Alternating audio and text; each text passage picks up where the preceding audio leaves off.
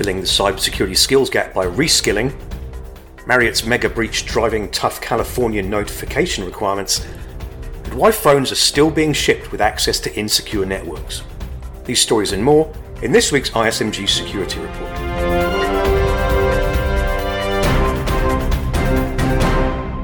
Hello, I'm Nick Holland. It's the RSA conference next week in San Francisco if for some reason you haven't been made aware of that yet. The ISMG team is on site from Sunday to Thursday with studios at Broadcast Alley at Moscone West and across the street at the Marriott Marquis Hotel. Do feel free to drop by and say hi to me and the crew if you get a chance. It's hard to prioritise what to see, but one session that stood out for me was a panel discussion that's occurring on the morning of March 6th, titled Building and Keeping Your Cybersecurity Team with Non-Traditional Staff. One of the panelists is an ISMG alumni speaker, retired Brigadier General Greg Touhill, who's currently the CEO of Cyxtera Technologies, but is maybe better known for being appointed by President Barack Obama as the first federal CISO of the United States. I spoke with Greg this week about his session and what is needed to plug the persistent skills shortage that exists in the cybersecurity industry? Here's Greg. So there's a lot of effort now going towards what I call reskilling, taking folks from other career fields where they may be redundant or they may be underemployed, and then giving them the education and the training so that they can go back into the, the marketplace as cybersecurity professionals and help defend national prosperity and national security. I'm a big fan of reskilling because I saw it work in the Air Force.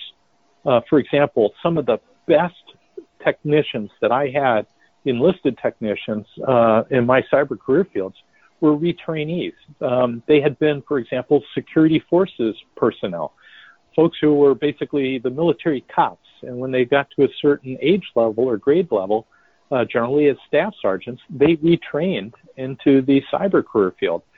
I found that th- that experience that they brought to the table helped them become better students and ask better questions. And when they graduated from our training programs and came into the cyber career fields, they were well prepared because not only did they understand the cyber bit, but they also understood the operational employment and use in other career fields and other lines of business. I, I think that that same technique that we use in the Air Force applies extremely well in the private sector and in the government sector as well. As we look at folks who uh, need to pivot in their careers or want to pivot in their careers, I think that they would be an excellent and near immediate add to our uh, cyber workforce and cut back on that shortfall that we have. You're listening to the ISMG Security Report on ISMG Radio. ISMG, your number one source for information security news. As may have been expected from some of the massive data breaches of recent years, more stringent regulatory oversight was likely to follow. This is what has just happened in California. Motivated by Marriott's disclosure of their breach in November 2018 of an event that began as far back as 2014. Here's ISMG's executive editor, Data Breach Today in Europe, Mathew Schwartz with the story. Good news for fans of data breach notification legislation in the United States. Last week, California Attorney General Xavier Becerra announced a proposed California law to close what lawmakers see as loopholes in the state's data breach notification protection. The proposed law would require a mandatory notification in the event that a breach exposed any unique biometric data, including fingerprint, retina, or iris images. Democratic Assemblyman Marc Levine, who authored the bill, says the legislation has been driven by the recently announced mega breach of Marriott's Starwood reservation database. Marriott first disclosed the breach of its Starwood reservation system in November 2018, saying it had begun back in 2014 before Marriott acquired Starwood in September 2016. But the breach persisted. At last count, 327 million customers' personal details, including names and addresses, were stolen. Other exposed information included more than 5 million unencrypted passport numbers. California Assemblyman Levine says he's also keen to see California remain at the vanguard of state data breach notification laws. When California State Bill 1386 went into effect in 2003, it was the country's first data breach notification legislation. California's data breach notification rules continue to be among the strongest in the US. And in 2020, a new California law will bring even greater privacy protection. The new law, AB 375, was passed last year by California. The privacy measure requires businesses to disclose the purpose for collecting or selling personal data they collect, as well as the identity of any third party organizations that receive the data.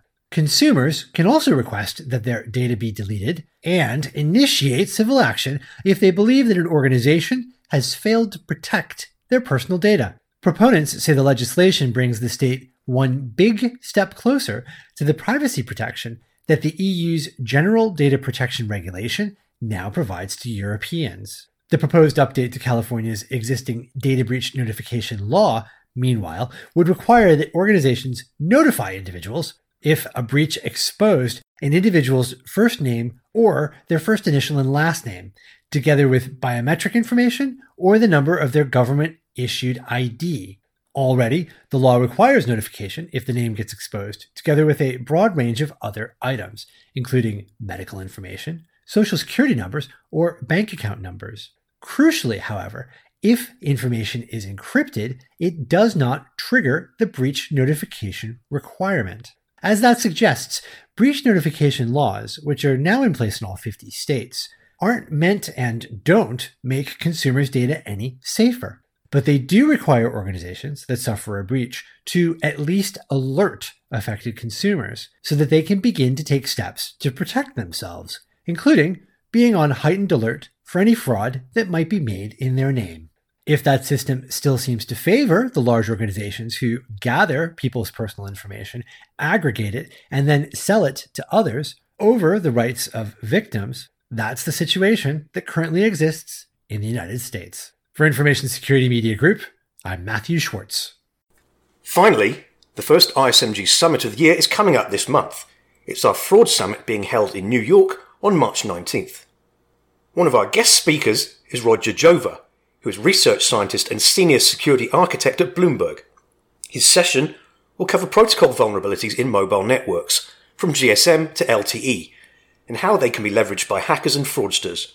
I interviewed Roger this week and wondered why phones are not being shipped with default settings that make it more difficult for users to switch back to highly vulnerable GSM networks.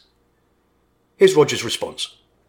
But, but, yeah, I know a lot of people in my field. I, I've spoken with people that like uh, you know that uh, in the DC area and people that I know, and we are all puzzled on how it is. Is it still possible that my phone allows me the option to turn off uh, LTE, yet I have no way of uh, of turning off GSM?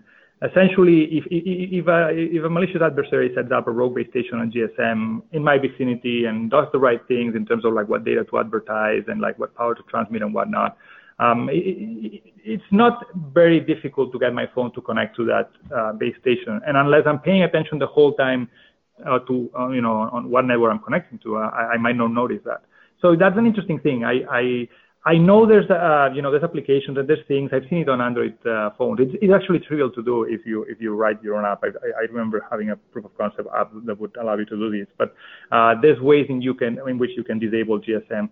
there's no need for GSM at all ever unless you're again you're driving through uh, like a, a, remote area and you know you want to be able to have connectivity. There's some places in which like roads and whatnot where there's mostly only uh, connectivity to GSM, but in general I would say advisable to just disable GSM. And and yeah, it's a good question. I, I don't understand why the industry um, uh, doesn't do that and implement that option. I, I, I think the one reason might be that they don't want to do that. Uh, it would be kind of like accepting the fact that everybody knows that GSM is insecure and should not be relied upon for anything that has to be uh, secure. Um, operators in general, they are scheduling the sunset for GSM for like the next few years, but there's still a lot of things, especially in the IoT and industrial control, uh, you know, um, scenarios that, that leverage GSM. So, you know, might be, it's complicated to, to guess what, what would happen if essentially operators and like uh, equipment manufacturers, they, they gave such an option. It would be essentially, they would be acknowledging that GSM is insecure and then what happens with all the stuff they have in GSM. So they might be just trying to be careful and stick, you know, you know, hold on to GSM as much as they can until maybe 5G comes and they can get rid of it. That's it for this week's ISMG Security Report. Theme music is by Ithaca Audio. I'm Nick Holland. Catch you next time.